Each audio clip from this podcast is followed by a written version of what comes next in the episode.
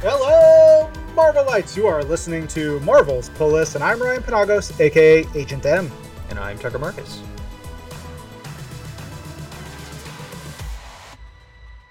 Previously on Marvel's Pull List, we were talking about Secret Invasion, and now we are talking about Dark Reign. And Tini, you had chosen us to talk about Dark Reign. Tell us what Dark Reign is then, and why we should be talking about it.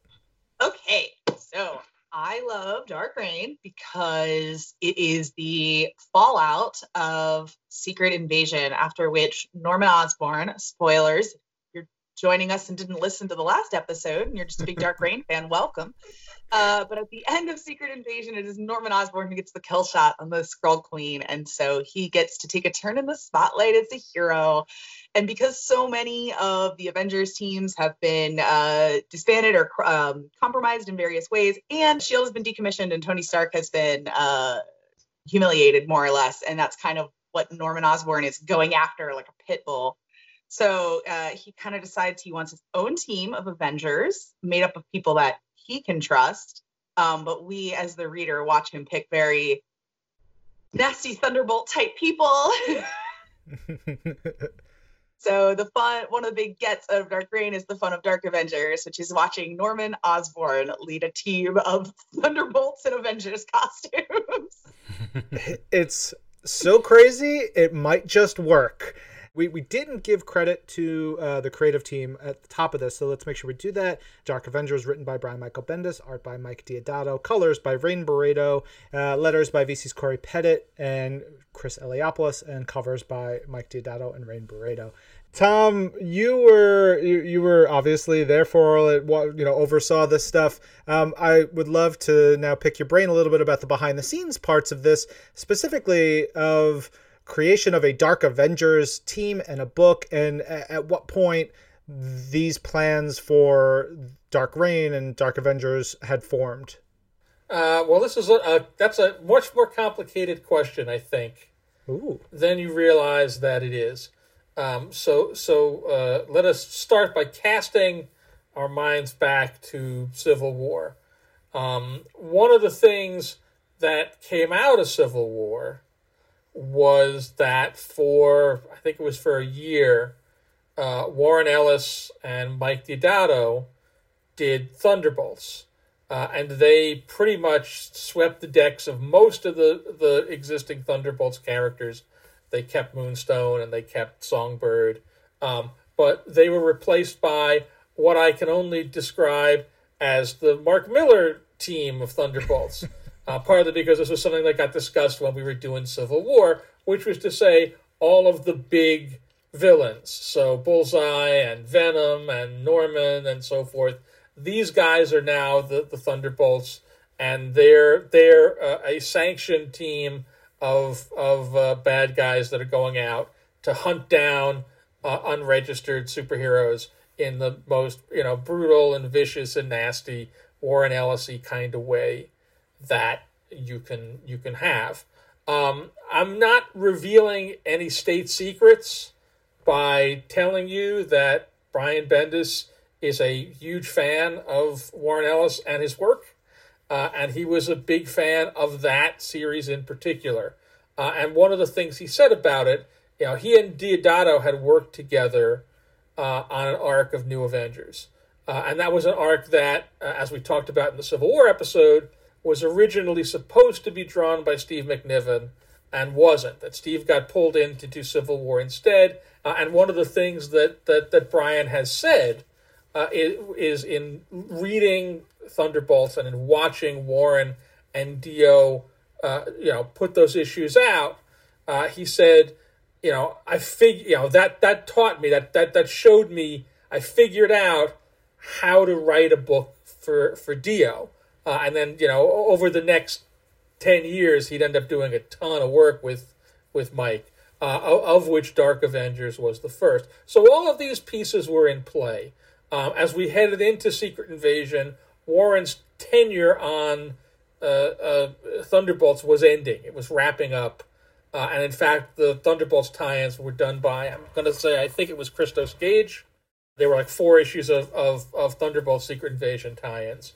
Um, so one of the things that that meant was that that setup was going to be shaken up a little bit because, frankly, uh, if you're not Warren Ellis, uh, nobody's going to let you have all those big villains and not have them be in the individual books.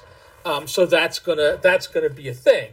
Um, so at a, a, certain point in realizing all of this was going on, Brian hit on the ideas that became you know Norman taking the kill shot at the end uh, and becoming uh, uh, you know the the leader of Shield or Hammer uh, and the leader of of uh, the Avengers and doing Dark Avengers as kind of the next iteration.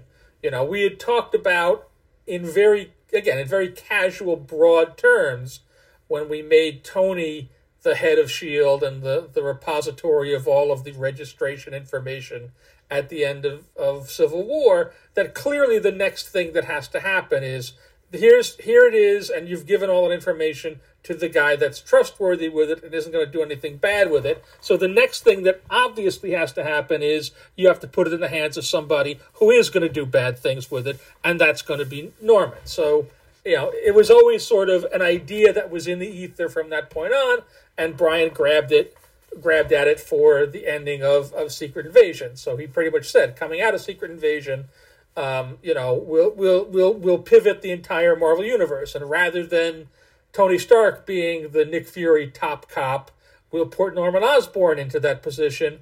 And the way Brian described it was that will make, in essence, every character is going to learn what it's like to be Spider Man. They're all going to be kind of outlaws and distrusted. They're all going to be hunted by the authorities. They're all going to be underdogs. And that's going to be great for all of them because they're going to have to really dig down and strive and overcome uh, and and uh, and so forth. Um, so all of these pieces went into building uh, the end of Secret Invasion and then what became Dark Avengers. Um, a good chunk, I think at least 50%, if not more, of the Dark Avengers team is pretty much Warren's Thunderbolts team, just kind of carried over.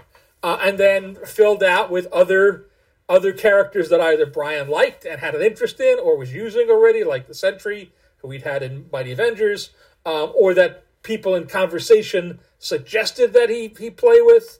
Um, people were very invested in, in Ares. Ares had also been in Mighty Avengers, and there was a lot of talk about you know what you could do with Ares. And so you kind of end up with this this group that's you know a part Warren Ellis Thunderbolts, a part of uh, uh, Brian's and you know Frank Cho, and then Bagley, and then all, all, the guys that came after his Mighty Avengers, and a part you know a few new pieces, uh, you know thrown in for zest, um, and and that was a thing. And the thing I remember about this conversation the most, and I don't mean to call him out about this. Uh, hopefully, I've given him enough credit in previous episodes that he will not uh, uh, feel me too bad about this. Uh, but Jeph Loeb thought this was the stupidest idea he'd ever heard. he he and, and he was merciless. Uh, he was an attack dog in that meeting. He was like, nobody's going to read this. Who, who's going to follow this book? There's no characters in it anybody cares about. How do I relate to any of these guys? This is going to be a disaster. But the thing that it did, you know, and uh, Brian is not a wallflower when it comes to talking story or to defending his position or his thoughts in a in a conversation like this. Um, but I think walking out of that conversation, I think Brian was really motivated by this to go, "Oh, I'm gonna I'm gonna show you, I'm gonna make this work, uh, and I'm gonna make you eat your words." Um, and in fact, you know, for the whole run, for those 16 issues, Dark Avengers was the best-selling book we put out. Um, so so so whether it was uh, you know, just you know, motivated by just you know his skill and talent. Clearly, Brian had you know a story there that he believed in and wanted to do. He had figured out how to how to work effectively and, and get the most out of Mike Deodato. Um, and whether or not he was you know motivated by this moment of of uh, uh, you know discord or, or what uh, you know it, it definitely proved out. Um, you know, usually most of the time, 98, 99% of the time, uh, Jeph Loeb's commercial instincts are spot on. I want to say that, uh, and this is the one rare time that he was he was completely uh, uh, wrong, as it turned out. Um, so so that's my big my big creating Dark Reign memory. Um, and as as soon as as soon as Dark Reign started to get talked about, it kind of eclipsed Secret Invasion. Um, you know that people were more interested. And even I think Brian uh, Brian has has talked about this and done this because he's done a number of these uh, events, House of M and Siege eventually, and uh, you know he was part of AVX and Civil War Two and so forth. Um, you know, and and one of the things that he learned from House of M and from Civil War is that uh, you know one of the things that really impacts on how an event story is remembered is the lasting footprint that it leaves on the Marvel universe, how it changes the landscape going forward, and what can come out of it that that can really generate new and different stories uh, afterwards than the ones you were reading about before. Uh, and this was really the first place I think where he really put this into into practice. Uh, you know, after having kind of discovered it in House of M, where he did No More Mutants, and then saw like that was a big thing, and everybody remembered and talked about that and thought about that, and Wolverine got all of his memories back, and that was a thing. But all of that was mostly happening in X books that he wasn't involved in. So it was happening over there, but he could see like that worked, and he could see how the aftermath of Civil War really popped everything. And so here was an opportunity to come out of Secret Invasion with a cool new setup and status quo, uh, and and a new book um, that would directly impact on the stories he was going to tell, and on New Avengers as well, because they immediately, uh, you know, become uh, even more so than they had been uh, you know, after after Civil War. After Civil War, theoretically, they're the underground outlaw, you know, secret Avengers team. But ultimately, while they had a dust up or two with Iron Man and his crew, everybody here are good guys. You know, we, we there, there are stakes, but the stakes are relatively low. Nobody nobody on that side is going to deliberately kill anybody. Um, but now it's it's a much different landscape, and he was really excited about the idea that I'm going to make these guys all Spider-Man. I'm going to I'm going to put them against the ropes uh, and and and push them till I break them as much as I can. Hot damn. Well, and it, it, it's really interesting to hear that because uh, you know it, the timing of of like Dark Avengers works so well because like I mean obviously the biggest thing is that Cap is dead and Tony is disgraced. Um, so you don't really have either of them to stand up and contend with it. But the thing I always loved about it was that it's like it's the bad guys get a turn, but it's like it comes out of the the quote unquote the good guys winning, right? Like Norman Osborn shooting the Skrull Queen is, you know, a good ending. We want the heroes and villains to work together to defeat the exterior force. Uh, so we got what we wanted, right? The good guys won, and then we get this dark era out of it. Um, and it feels perfectly timed because like Cap is dead at the time. Tony is disgraced by uh you know having shield disbanded and all that like it just feels like the ground is so fertile that it feels every bit of it feels like super um deliberate but also i totally understand having you know been in those rooms now and like you know working on uh ten of swords with like the whole x room uh how many things uh, happen like that where you're you're standing you're sitting in the room together and you're talking and you're you're all talking through the story together and someone says oh yeah you need a beat here. Well obviously this beat from this other place earlier fulfills that.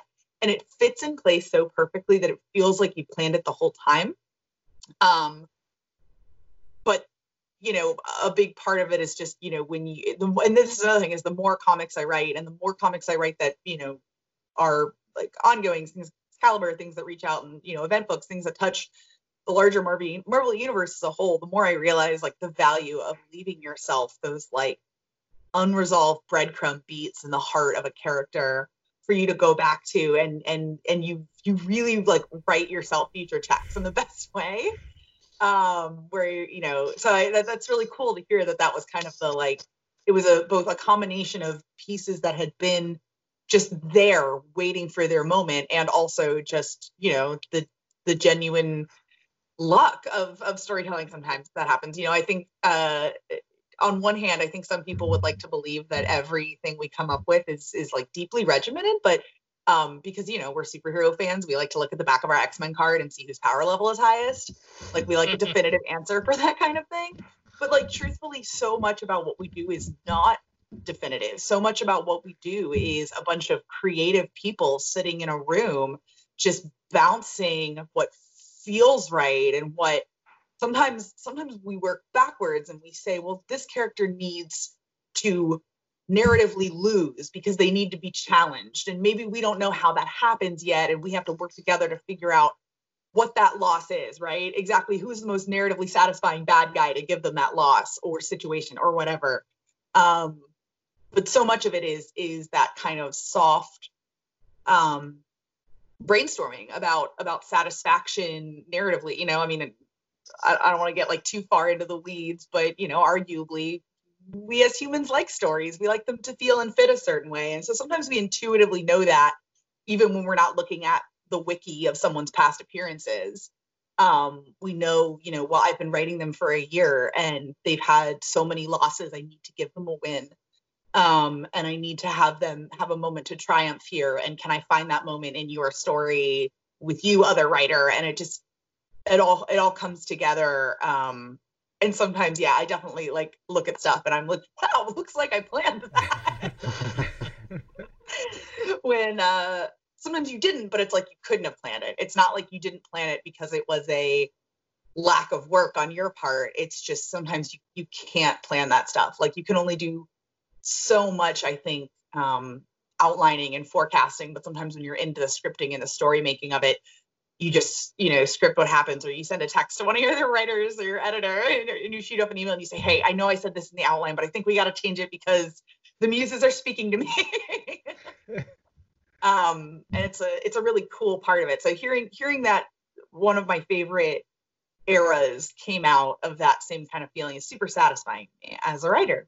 Yeah it's and I love hearing all this, both from your perspective, Tini, and, and from Tom's, like, you know, seeing it from the room. One of the things that I was thinking about as we started figuring out to do this episode is that, Tom, you know, we've talked about Civil War, we've talked about Secret Invasion, and those are event books, and we've, we've talked about the tie-ins and the, the, the thing around them, but Dark Reign is is different. It's not a there's not a single event title from from your perspective is that something different? Do you look at it in a different way, or is it just you know business as usual? We're pre- we're making comics, we're making stories. Here's where we're going. This is, I mean, the difference is, you know, Secret Avengers is you know what these days we call an event or an event series, uh, like like House of M was, like Civil War was. Dark Reign is not. Dark Reign is a post-event landscape. Uh, and so it is not a story. It is a situation here's what the world is is is like now and the characters have to operate within these new rules or within this new paradigm. Um, you know there was a book and that book was dark avengers that was clearly perceived and seen as that's the that's the spine or the flagship of this particular era because that's the book that norman was was leading up uh, you know and while he was showing up in literally every comic in the line pretty much uh, you know, that's the one in which his story and the story of his people were really being told, and so that was the book that was really, uh, you know, at the at the vanguard and was the flagship during this this period. But really, uh, you know, it was it's a setup. It's no different than after Civil War. Tony Stark is is director of Shield, and that means since Shield is in half the books in the line, half the time you're going to have Tony Stark there going, "Hey." Got a shield mission. Need you to do this shield mission. Or need you to not get involved in this because shield is going to take care of it. Or or whatever thing happened to, to, to be the status quo.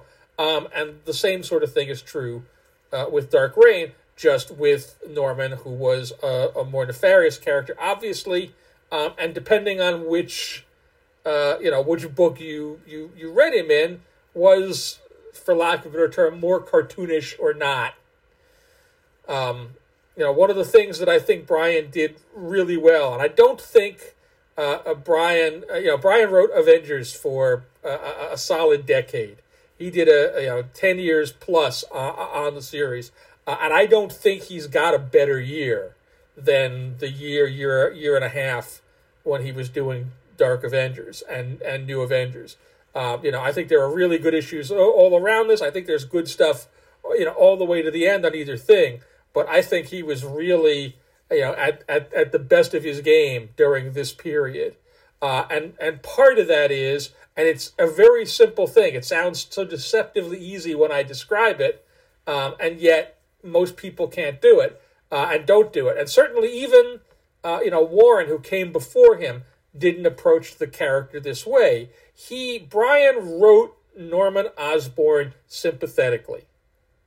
Uh, and nobody nobody else pretty much does that or has done that. Had done it before him really or has done it since. They write him as as as a, a, nutcase. They write him as a mustache twirler. They write him as a villain or sadistic or evil or awful or you know pick your pick your you know, machiavellian or crafty or sinister or whatever. Uh, and brian writes him with nuance. Brian writes him with sides and with angles. And that's part of the reason why you can sympathize with him and connect with him, even though you know it's only a matter of time, as Tini was saying at the top, before that other shoe drops and before everything falls apart. Because for the most of this run, you know, he's a guy that's supposed to be taking his meds. And is he taking his meds or is he not taking his meds? And if he doesn't take his meds, what's going to happen? Uh, and that's that's kind of the ambiance of the character. But there's also a, a, a, you know a tragedy towards to it too. This is a guy that's not really in his right mind. It's not really, you know, how much of this is his fault based on the choices he's making, and how much of this is the fault of he's got weird, screwed up brain chemistry from all the stuff he's exposed himself to, including goblin formula. And and you know, is he as as much a victim of of the goblin as anybody else? Uh, and all of that is kind of in the gestalt of that character when when Brian writes him. You know, when he does the scene where he goes to, to Bob Reynolds to, to coax him out of the, the watchtower and to bring him onto the team and, you know, talks with him and orders him the Five Guys burger and which was a blatant attempt by Brian to get Five Guys to cater our next yep. retreat, and it did not it did not work, sadly. The guys were smarter than we were. Um, but uh, you know that that whole scene works completely because everything that Norman is saying as he talks to the sentry applies to himself in his own situation just as much as it applies to Bob Reynolds, and so it's sympathetic and empathetic, and you can connect, uh, even though this is Norman Osborn and and he's a creep and a lowlife. So I'm sorry about that scene, and then then I have uh, a take that I want to present to the class. Um, so my story about that scene is just that for so because of that scene for like uh, years now, whenever my husband and I make jokes about Norman Osborn, we're always like, "You want to go to Five Guys Burgers and Fries?" Because like we always thought that was a great moment. So we, I am from Northern Virginia, um, and the first Five Guys is in Woodbridge, Virginia. It's like the very first one. Yep. Uh, and so Five Guys has always been something I've grown up with. But the Five Guys in Woodbridge and the ones in Virginia don't have milkshakes. So I remember reading that and being really because he offers him a milkshake specifically. And I remember being like, that's Brian, have you ever been to Five Guys? They don't serve milkshakes. and being so upset about this. So I've thought about this for years. And I remember maybe like two years ago, like walking around New York, I was there for like a Marvel thing. And I'm like walking around with Matt Rosenberg. And I bring that up to him. And he goes, because oh, he's a milkshake expert. And he goes, oh, yeah, the ones in New York serve milkshakes. and I was like, I've been mad for 10 years. yeah. Yeah. Yeah. Yeah. I've been mad for 10 years. And he was just like, oh, yeah, no, the ones in New York do, you know, they're in New York. And I was like, oh, eh, well, it, it, it, felt like because I knew the original Five Guys that certainly it would serve everything Five Guys offers, but no, we have the broken ones that don't get milkshakes. So I would have turned into the void because my Five Guys doesn't have milkshakes and never have. I want to I want to uh, I want to digress for one second for a very quick Five Guys story. Um, the uh, the first time uh, anybody at Marvel had Five Guys was uh, myself, CB Cebulski, and I think it was Dan, Dan Slott.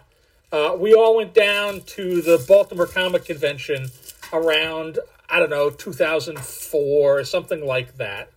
Um, we drove down Friday night, so we did work. Uh, you know, I got in my car. We drove to Baltimore. We got into Baltimore at around 8 o'clock or whatever got got our hotel rooms all, all situated, and we're hungry, and we're like looking for some place to eat. Uh, and we had the yellow pages there, and we opened it up, and there was a listing for Five Guys burgers and fries, and we thought, oh, that sounds good. So so CB gave them a call to make a reservation. and they said, no, no, we don't take reservations. You just come down and. Um, because the chain had not gotten up to New York by that point. We'd never heard of the place. Um, uh, I didn't realize what kind of a of a of a, an organization it was, uh, and so we, you know, we went out that night and went down to the the South Street Seaport to the Five Guys, and uh, you know, ever since then, like that's been the thing. Whenever anybody brings up Five Guys, is we have to go. Yes, yeah, CB, you better you better call for a reservation. Better make us a reserv. We better make a reservation for this. Uh, so anybody who's listening who is an employee of Five Guys or works with uh, them, please, uh, if you'd like to sponsor Marvel's Pull List, please reach out to me at Agent M on Twitter. Uh, Tom, did that Five Guys have milkshakes? Do you remember? It did not. Um, some some of them did. Brian was not wrong, but most of them did not.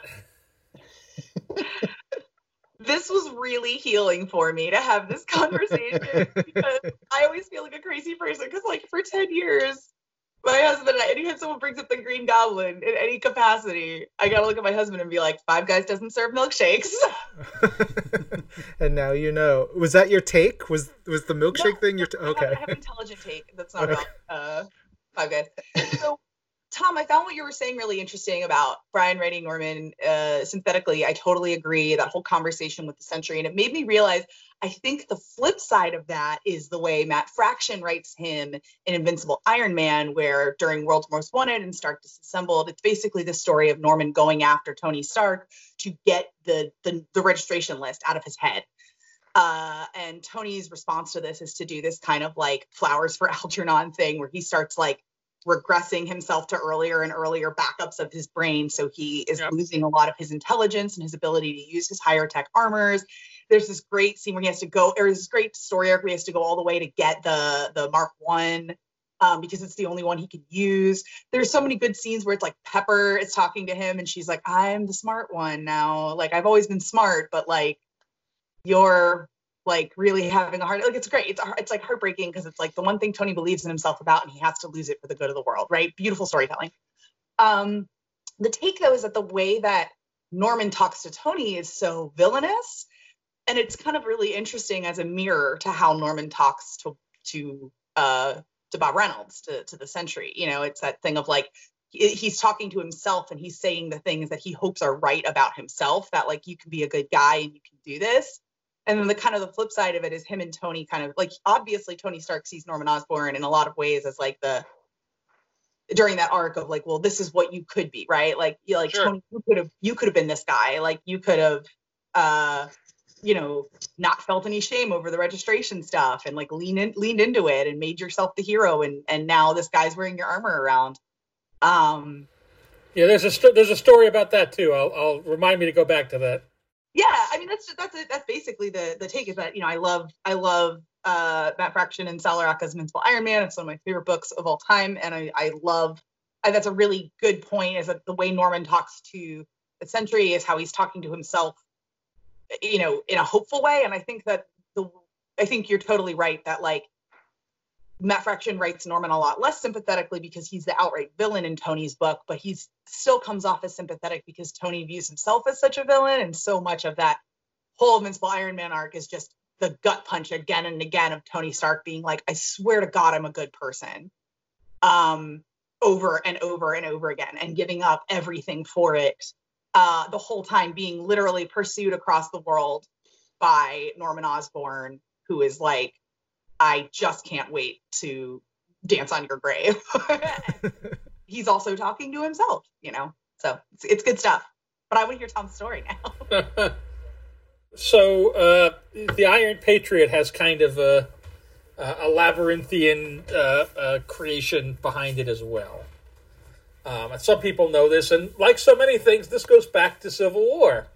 Um, and there was a certain point at which like once we'd made the decision to uh, to kill Captain America at, at the end of that, um, and and once uh, there were delays and so forth, um, there were also some leaks that started to sprout up about things that were going to be happening at the end of the story.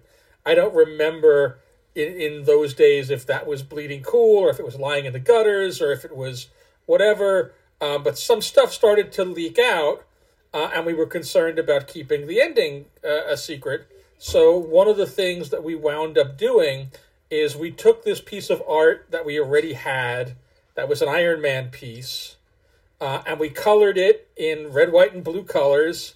And because we, what it was was we had to solicit the the collection for Civil War uh, before the last books came out, um, and we gave that piece of art, I think it was to Amazon, with the solicitation for that book.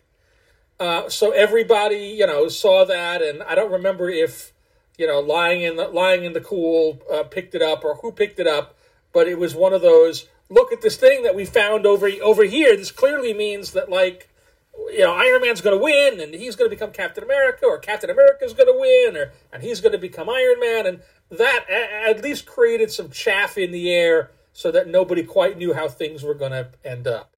So, you know, mission accomplished, Civil War ends, but now we've got this suit. And it's not much of a suit. It literally is it's a piece of Iron Man art that we just colored differently, but it's it's a thing that a lot of people have read these stories.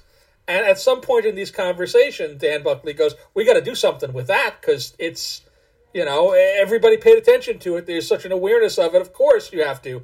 Um, and so Brian, you know, when when hatching all these plans, immediately, oh, I'll put, I'll put Norman in in in that, uh, and and specifically, uh, you know, he was he was thinking about or he was inspired by that uh, famous photo uh, from the the post Afghan war of of George Bush sitting in the F1 cockpit with the with the helmet and so forth. You know, we'll sort of dress Norman up in these patriotic colors and we'll make him a real American hero and and and and, and parade him out in front of the world. And that's that's where uh, Norman becoming the Iron Patriot and not being just Norman or just being the the the Green Goblin or the the the you know the Happy Goblin or whatever.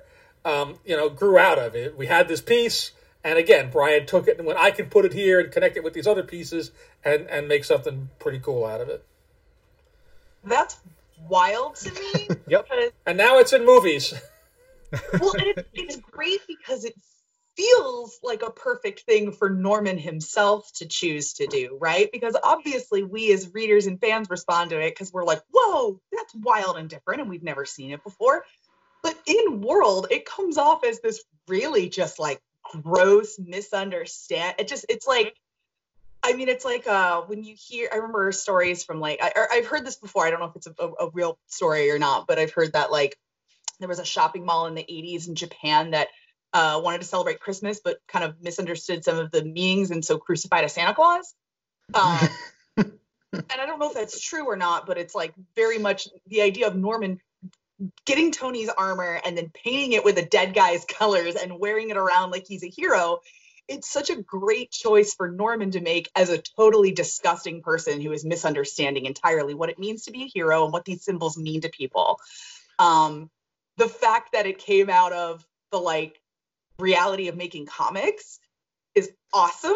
and that, that happens so often, right? Like you post a random variant cover. Like, I mean, there are so many things that have come out of like a variant cover piece of art people yeah. were like, that's amazing, Gwenpool. Like um that origin story is such a part of comics that I love that. Uh because yeah, it, it, it it's so cool and it's it's such a perfect choice for Norman to make. Like without any of that story, it still makes perfect sense yeah. that he would be like, well, I'll be the Captain America and the Iron Man, and I'll show that by just painting Iron Man stuff with Captain America's colors. Whereas, you know, it's it's like dressing up in their corpses to anyone else it it also immediately, uh, you know, one of the things that it did is it immediately stopped him from being just a Spider-Man villain, and and made him, you know, like an, an Avengers villain or a Marvel Universe villain, much more specifically. You know, so so so that too was, uh, you know, it was it wasn't the intention necessarily, but it was it was part and parcel of that whole thing. Like he's he's he's grown beyond just being a, a Spidey villain in this story. He's he's everybody's villain in the Marvel universe now. As everyone is talking about all this stuff, Tom, I had a, a non sequitur question come to mind. And given that we're talking about the behind the scenes kind of processes of like the making of all of these things, and um, I, I would, you know, certainly infer and probably imagine even more than that how difficult it is for someone so intertwined in these things to divorce the making of the thing from the thing itself. But that being said, and I'm only asking this because one, I don't know when the next time we're going to have you on the show is going to be, just because we haven't planned out that far. But two, um, what are you trying? What like are you trying to tell me, Tucker? I don't. I don't know. That's that's that's that just seems rude. I, I think I'm leaving now. I think I'm done. Man, that's um, just that's just cool. hey, if it's up to me, be here, here every week. Um, uh, but uh, it, all that being said, and I don't even know, and I'm only asking this because this is like a forum where I'm semi allowed to ask this question, though I don't know if you're able to answer it. Looking back at maybe since the turn of the millennium on your work on things, because we've talked about Civil War with you, we've talked about Secret uh, Invasion with you, some of these big milestone moments. Do you have a story, a series, an event that you would say is the best um, that you've worked on? Not necessarily your favorite or the smoothest making of, but in terms of the final product, um, does something you know, looking back, strike you as as maybe the finest of them all? Well, you know, I can't. You know, you can't divorce you know best from from favorite. Yeah. Because so much of this has to do with with taste and and uh, uh, you know with with your individual you know perspective or or, or point of view as a uh, as a creator. You know, I've said for for years uh, now that you know the the my favorite or the best run that I that I worked on was the Mark Waid Mike Wieringo Fantastic Four. Uh, and in recent years, I've amended that to go, oh, and the Dan Slott Mike Allred Silver Surfer is equally good. Um, but that's that speaks entirely, as much as anything, to my taste and what I like versus, you know, what is the best. Um, you know, what is what is the most impactful Civil War. Uh, nothing's nothing's bigger than Civil War. Um, Civil War had had a movie.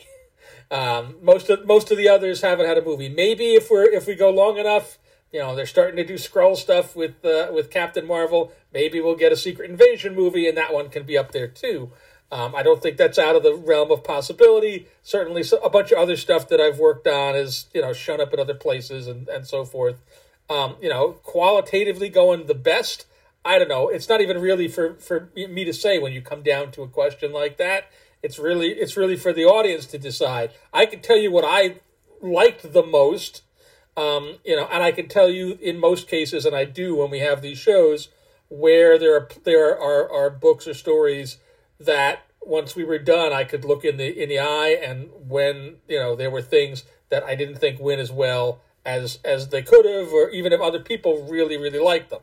You know, ask me someday about JLA Avengers. We'll have a whole podcast about that. oh my god! Um, Can we? Because I would one thousand percent love that. Yeah. You know, I I can only give you my perspective on it, and that's not necessarily uh, you know uh, an accounting of what is the what is the best.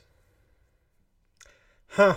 Well, Tucker, did a real great job here. I think that actually means we do have to let Tom go because he has to make the best comics, as you would uh, set we're, him up for. We're, we're going to need to do podcasts in 12 years, so I got a lot of work to do. Yeah. Tom, as always, thank you so much. We really appreciate all your time and, and giving us lots of cool tidbits about these stories. Uh, certainly. I'm glad I still remember them. I I knew I would have fun talking to you guys today, but I did not expect to have so so much validated about my feelings on some of my favorite comics of all time. And hamburgers. Yeah, chatting to me about that, guys. uh, all right. Tom, we're going to let you go. Tini, stick around because uh, we, we actually have to talk about your pick a little bit more. All right, so let's get back into the Dark Reign of it all because we got to start with the Secret Invasion Dark Reign one shot. Um, we, we talked a bit about Dark Avengers so far, but the one shot is so important to the the table setting of everything, and it is the bridge. It's the like actual bridge. Literally the the the uh the table setting, right? Because we're talking about the issue where it's Norman calling Loki and Namor and Doom and Emma and the Hood. Yeah, yeah. Uh, I, I, I frustrated because Tom's not here. I wanted to say to him, I love Alex Maleev, but I, as a super Namor like lover, I don't love his take on Namor. oh my! I love it. I was like thinking the same thing, but I was like, I don't, uh, I don't want to bring up something like critical about an artist who I think is so fantastic and talented, and so many people in that issue look amazing. But um, I have a big, what's the word, crush on Namor. Oh my God, he's everything.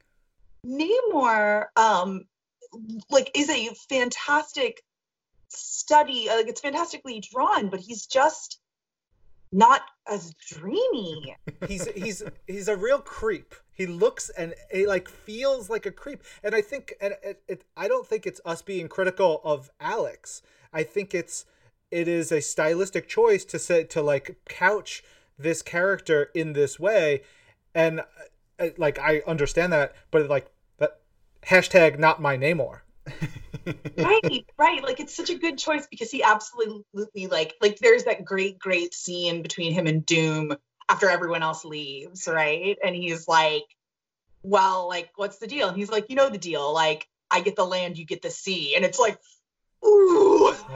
Oh, i love it. It's so good. That that issue is delicious. It is just wonderful stuff so good. I, um, and like that moment is great, and like that that take on Namor is like perfect for that, you know. But um, but he's you know it's not it's not the same vision of Namor, like you know, for example, like AVX Olivier Coipel Namor with like the little short pant, the little low cut red scaly pants on, like uh-huh, the Phoenix uh-huh. Namor. It's not the same Namor. Um, and I I like a Namor that I can crush on, not one I have to like think about the evil things he does and like which the Maleev Namor absolutely you're you're forced to face that he is uh, a guy who absolutely puts his people before anything else. What you got there? Yeah, yeah, yeah. She's sitting on Emma and she has no time for it.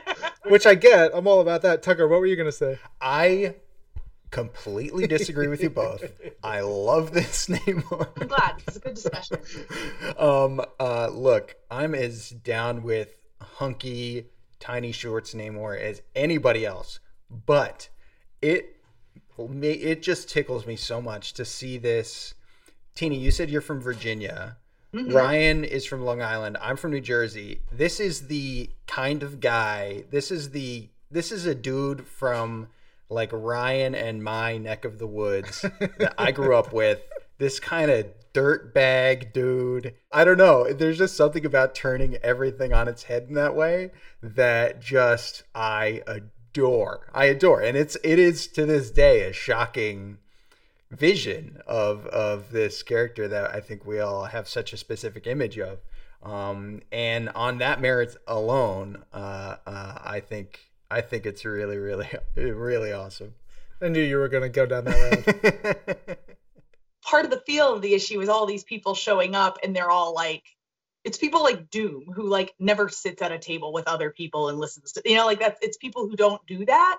And like, that's kind of the whole conceit of the issue, right? Is Norman being like, you guys haven't been treated fairly. You should get to be the gods you are, but you, you're going to need my help. And it's like, well, Norman, if they were really as powerful as you're saying, like they wouldn't need you, but they do because and Norman knows that. He's a salesman. He's talking them up. He's a businessman, and it works. Like uh, it works on them. It, it's a great lead in to what Dark Reign is because it's like it is pulling the shroud over and saying that a new day has dawned, and look at who's at the seat of power, and it is it is terrifying. I, I love. I forgot about the moment because Tini, as fans, I we weren't sure, but Norman opens the door and he's like, "And if you mess with me, I've got this guy." And there's we didn't know who that was at first, And I thought that was such a cool thing. And I was like, when I was reading it, I was like, wait, it's the void, right? No, it's not. What is it? And it, it, it is the void, but that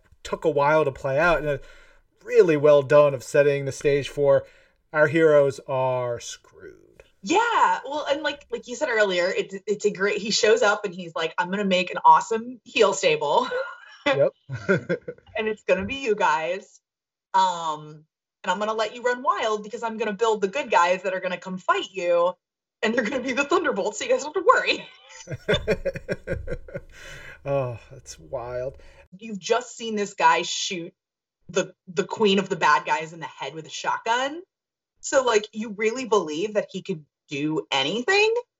Um, and so him walking into that room and like sitting a bunch of powerful, brilliant people down, and which is also great too, because like Emma Frost has that great moment where she's like, "Why am I here?" And Norman's like, "Search your search yourself, like, Come on. search yourself, girl." And she's like, "I'm a hero." He's like, uh, I, I for the record think Emma is a hero. But Yes, me uh, too. it- It's great because he basically like the issue is him walking into the room and being like, "Welcome, I'm gonna sell you on my pyramid scheme, my timeshare."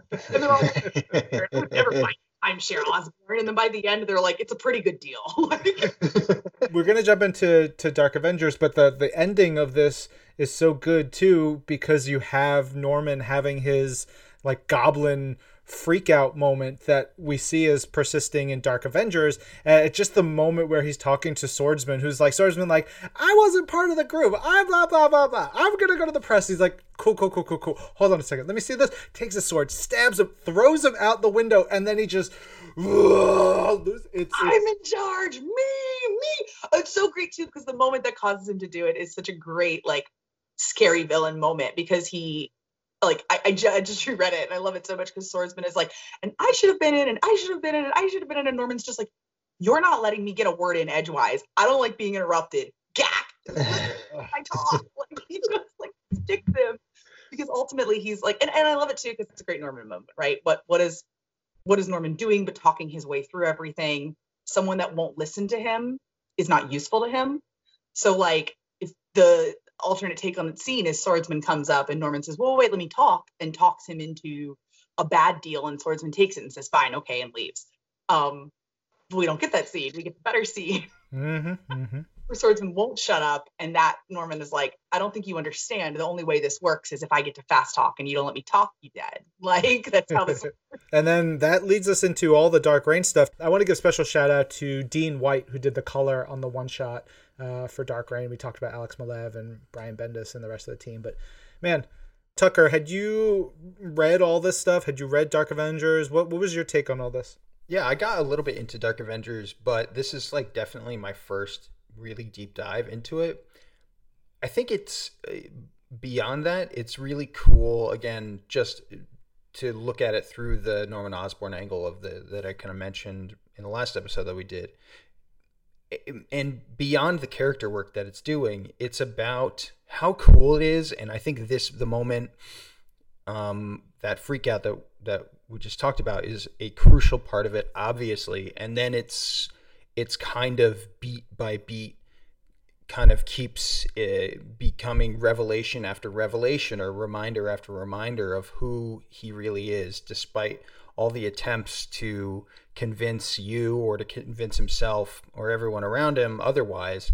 Because and and I loved what Tom said about how impactful Civil War was because in a way the way I read it is at the end of Civil War 7 when Cap says everybody stand down it's over um, and Cap loses.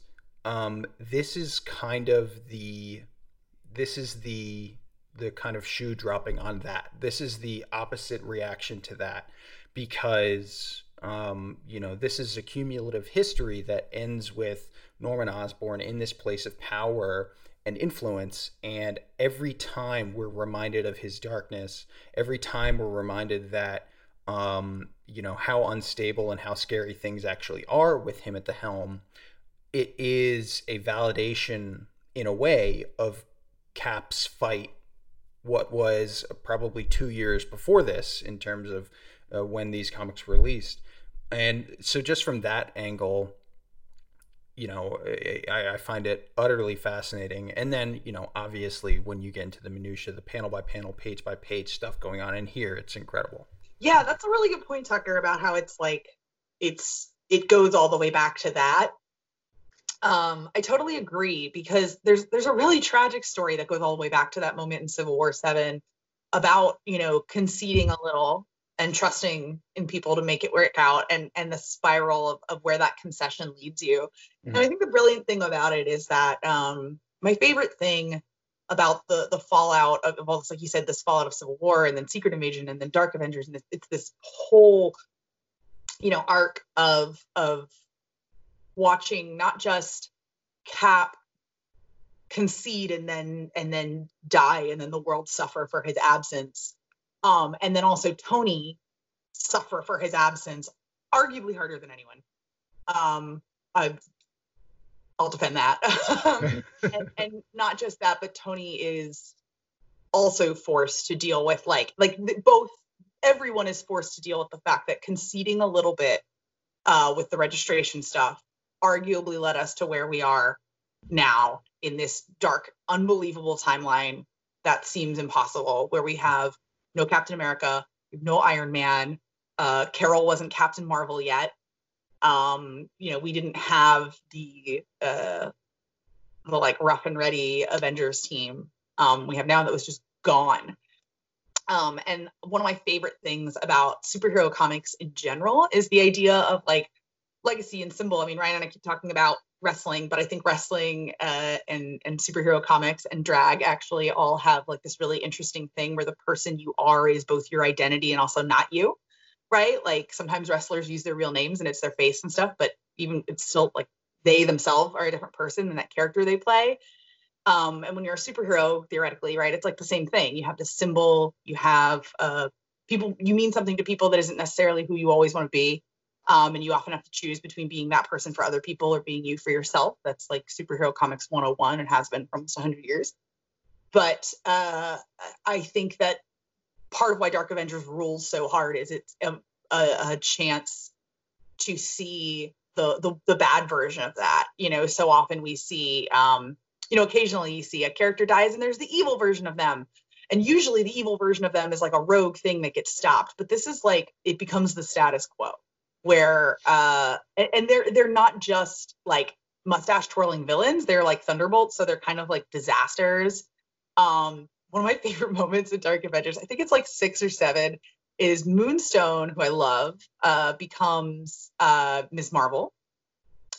And she's awful. She's like everything carol isn't. She's great because she looks kind of like carol and that she's blonde and pretty um, but she's uh, crazy and selfish, and uh, she likes to date all of her teammates, and and which causes a bunch of stress. And she's like horrible. Uh, I like that you say date. Yeah, I don't know what the rating is on this podcast, so they're doing it. They're doing it a lot. It's great. Yeah, dates a lot of her teammates. Uh, yeah, well, this great moment where she uh she she dates Noh-Varr like in a really bad place and she spends the evening with him probably just watching netflix or something. And uh the next day i don't remember who it is but it's like i think it might be norman is like where's your space alien? And she's like he's not my space alien. I just sleep with him. Like it's so like, good. She's like but, he's not mine. Oh the other i wanted to bring up there's a, a, a I was like, there are a couple characters that I really love that I feel like show up in also Secret Invasion. I, but uh, and Dark Reign and Dark Avengers that I like I miss and I love. Um, this is going back more to Secret Invasion, but we see Phobos, who's such a great character. Yeah. And I was like, I saw him and I was reading and I was like, I forgot about Phobos. I love that kid. Uh, Secret Invasion is obviously full of the great Abigail Brand and uh, leads into her. She's one of my favorite characters. And then in Dark Avengers, we get the evil Pepper Potts, Victoria Hand, who I love so much. I wanted, I think I had my hair like her at one point, like um, because I was just like, she looks so cool. I want to, I want to have hair like hers. Uh, it's not the only time I've brought a comic to a hairdresser and said, do this. Um, but I think Victoria Hand was probably one of them. But yeah, I love Victoria Hand. And uh, she was such a great character. Uh, and she's great because she shows up and, and she's, she's a great audience insert um, because she's often alone with Norman and he's doing his plotting and planning and she's she's not afraid to be like, uh, you know, I'm not here because I'm dumb, Norman. like, She's also the only stable person in the entire book. yes, it's like her as like the like the Jarvis to this house of just Yeah. disaster. Uh, I love the first issue in particular because it is the like building of the team. Like we we've seen them already, and so we backtrack a little bit, and you get all these great moments. I'm looking at the page right now in the like this crappy pizza restaurant. I won't even call it a pizzeria. It's a pizza restaurant uh, where you've got Ares and Victoria and Norman, and they're sitting there, and I'm looking at a panel where they just found out that Daken is Wolverine's son, and the reactions on their faces are so good. But also, Norman is eating pizza with a fork and a knife. He is clearly the worst villain, a madman. uh, you know, Tom was talking about Deodato a bunch, um, and I think it really is some of Mike's work that really stands out. Uh, Everyone he draws is just wildly sexy and over the top, like men, women, robots, uh, monsters. Well, it's, it's and it's perfect for Dark Avengers because they feel because they're Deodato art, they feel like sexy grown up Avengers. Yeah, it is. Everybody's like exploding out of their costumes in all the best ways. It is so wild and fun. Right, like it looks it looks like the like sexy grown up version of the Avengers you wouldn't have been allowed to watch, like which is like perfect. kind of are, and maybe that's why I love them. Yeah. Um, Eh. there's also that awesome reveal at the end of the first issue where you find out that Iron Patriot is is Norman, Yep. um, which is great because it's a, a mirror of that, you know, the I am Iron Man, you know, moment that was culturally uh, then. Kind of big. Yeah, so it's it's great because it also harkens back to you know classic Iron Man, where it's Iron Man's my bodyguard. There's also something really interesting rereading about rereading this is how many um, wide like two page spreads, not like single image spreads, but like full storytelling spreads that they did here, like really utilizing the pages. And it, it seemed like a very conscious effort of them working together to tell the story in a, in a different way than maybe he was doing with Leinil or he was doing with other artists. And I, it really works very, very well, very effectively. Like the reveal of Hammer, you know, done, it, it feels widescreen and cinematic in that Ultimates kind of way. Yes, yes, it does. It feels it feels a lot like Ultimates, which was a book I also loved for being sexy grown up Avengers. So Um, so the the first villain that they face is Morgana Le Fay, which terrific. also, So like I was saying, these books are just like a who's who of like Tini characters, like Moonstone I used in Strike Force, Morgan Le Fay is a, a big villain in Excalibur. You know, I, I um, it's it's so funny for me to look through back to these books and be like, oh yeah, oh yeah, oh my god, if I was a Tini Howard fan reading these, I would be like, what a hack! She just uses all of her faces. oh man, the, the there's this panel where Sentry pulls off her head and lightning explodes, and it's so evocative and wild. Even though I know what happened, what's going to happen next, it's still, gosh, this is fun comics. This is like reminding me. And, and when Tom said this was the best-selling book for its run, like I get it, I get it immediately. oh man well and there's there's so much like cleverness and playing with it you know like there had been for that for a long time there had been so much stuff about you know there had been these multiple bendis events about just you know putting the avengers through the ringer and making them hurt and making them feel stuff and making them not be the characters that we knew and loved these bright heroes they're dying and they're screwing up and oh my god and you know norman osborn comes in and says both to the marvel in character marvel world and to us as fans don't worry fam i got you what we want are nice, bright Avengers in big costumes. They stand on a stage, confetti pours on them in the middle of New York, and everyone claps in Times Square. That's what you want again? I got it. It's not the same people in the costume. Don't worry about that part. They're fine. Uh, but the costumes are great, right? Like that's the Mhm. and like it's it's such a great meta move of like, you know, both winking at fans who wanted that, who winking at fans who were saying, these guys aren't heroes. They're all fighting each other. They're all dying. They're all crying on each other. What the heck? They can't even eat cereal without crying. like, why? Where are my big bright heroes? You know, and then, then it, it Bendis answers it in a story way by saying, "Oh, they're they're right here. Norman's got them for you." It's it, mwah, so good. um we get uh, we get a little quick invasion by the Atlanteans, which plays back into the one shot and the Namor of it all, and just like it, it's really fun to look at this from 12 years later from looking at the landscape of the marvel universe for seeing the arcs of all these characters uh, and thinking even like you know what tucker was talking about with norman and where he's even been in the last like year and a half but i think for me this is the this elevates in the rereading of it elevates my opinion of norman um, higher up in my list of like most impactful important and best marvel villains Thank you. I'm glad to hear that. He's my favorite bad guy. Ooh. Tucker, where do you put him now? Yeah, no, I, I think I, uh, my instincts always go towards those characters that occupy gray areas and blur the lines between, you know, easy definitions. And I think this is the epitome of exactly that. This is um, multiple series, multiple books, um, kind of centered on that concept. And while exactly like you said, Tini, while we usually come at that from the angle of, you know, Magneto or Frank Castle or, um, you know, the kind of traditional number of um, characters that could be described as anti-heroes, but this is kind of um, more of an anti-villain in that way, um, where uh, it is kind of flipping everything on its head, and you, you, I think it, it really um, destabilizes your traditional reading of these moments and of a comic because of how non-traditional that is.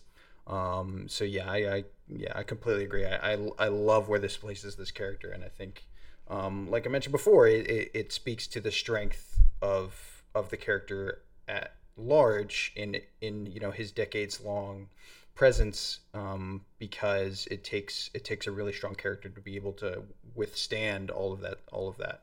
Brian Bendis is so good at playing with the knowledge and awareness that fans have of these characters um, to create new moments. So like it's kind of great to see in this arc Norman Osborn take the iconic Green Goblin that we as fans all know is like iconic OG Spider-Man um, and, you know, we see Norman say, that's just a thing I did one time.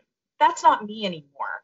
It feels like an intelligent reversal of the times as comic fans we read a character um, take over a mantle for a while. And sometimes when we read those as fans while they're coming out, a lot of the advertising and the marketing, the feel around it is this is forever. This is never going to change. This character is going to be this forever. Um, but then that doesn't always happen, right? So like those characters shift back because different writers, because the story has different needs.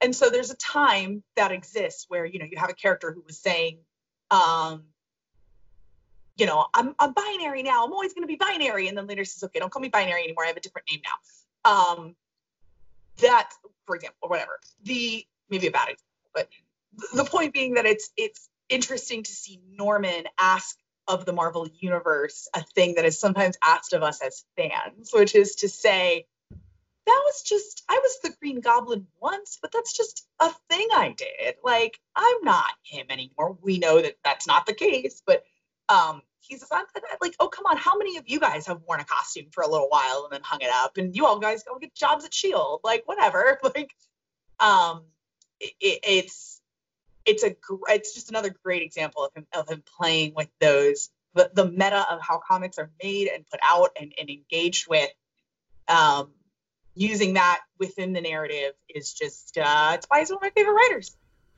Yeah that whole interview scene is man i i got sucked in. I was like oh maybe norman's not so bad. I like i i was like stop it. I, I i'm i know what's going on. It was so good. Tini, before we wrap up, because we've been going for a heck of a long time, any other um, thoughts or, or memories or things you want to point out about Dark Reign since um, this was your, your, your idea? Uh, I guess just that if there, if you have, if you like Dark Avengers and Secret Invasion and all that, and you haven't gone and read uh, Fraction and Larroca's Invincible Iron Man, Stark Disassembled, and World's Most Wanted, those are two of my favorite arcs. I think they're arcs like two, I think they're maybe volumes like two and three of the the trades. Um, but like those are some of my favorite comics of all time. Uh, there's a Dark Reign Young Avengers Runaways uh, story that's pretty wild. Um, there's there's just a lot of really good tie-ins and stuff there at times. So I just want to throw those out. I think those are all in Marvel Unlimited. Uh, if they're not, there's so many shops right now that are struggling and would love nothing more than for you to give them a call and say, "Can you help me find some awesome back issues or some awesome trades?" And then you'll have some reading while you're stuck at home staying healthy. Uh, so yeah, check those out. Yeah, Daken Dark Wolverine. I remember really digging. There's like a, a, a the Sinister Spider-Man little thing because I love the way Mac Gargan is as Venom. Dark Reign Fantastic Four is Yeah. incredible. Oh, is that Jonathan? Yeah, it was. yep, yep. There's uh, there's there's tons of stuff uh, out there. There's probably a full reading list of uh, Dark Reign on Marvel Unlimited, and if not, we're gonna put together a reading list for y'all um, for this episode to go along with it. So uh, plenty to read, just as Tini mentioned. Hopefully, you can help out a comic shop or um, Marvel Unlimited. Tucker, what you got? How you want to wrap this up, buddy? Oh man, um, just by saying Tini Tini Howard is the the damn best. Oh That's dang, really it. Markus. Uh, thank you so much for being here, dude. Thanks guys for having me. Uh, stay safe, stay healthy, and uh, let's read some comics soon. Amen to that. Thanks, Tini. Uh, as we do every week, we added new books to Marvel Unlimited. Some of the highlights include the first issue of Excalibur, that's from the Dawn of X, and it's really freaking good. And of course, our friend Tini Howard wrote that one. Uh, we've got a great issue of Friendly Neighborhood Spider Man, issue number 13. We've got uh, a bunch of like endings for series Death's Head, issue number four, Journey to Star Wars, The Rise of Skywalker, Allegiance number four, and plenty more. Oh, Silver Surfer Black. I mean, come on. Now you can read all of Silver Surfer Black in Marvel Unlimited. If you need any reason to get MU, that's it right there. Yeah, there. dude. Thank you once again to Tini and to Tom Brevoort for um, spending a whole bunch of time with us over these last two episodes to talk about Secret Invasion and Dark Reign. I had a blast, Tucker. I know you did as well. Um, Oh, yeah. but- and these have been big old mammoth-sized episodes, so it's uh, it's been a lot of fun. This episode of Marvel's Pull List was produced by Ryan Penagos, Tucker Markus, Jorge Estrada, and MR Daniel. Jill Zabov is our director of audio, and Brad Barton is actually the guy who was behind the door in Secret Invasion Dark Reign. Don't believe it was the Void, it was actually Brad Barton. Yeah, it was. I'm Ryan, I'm Tucker. this is Marvel. Your universe.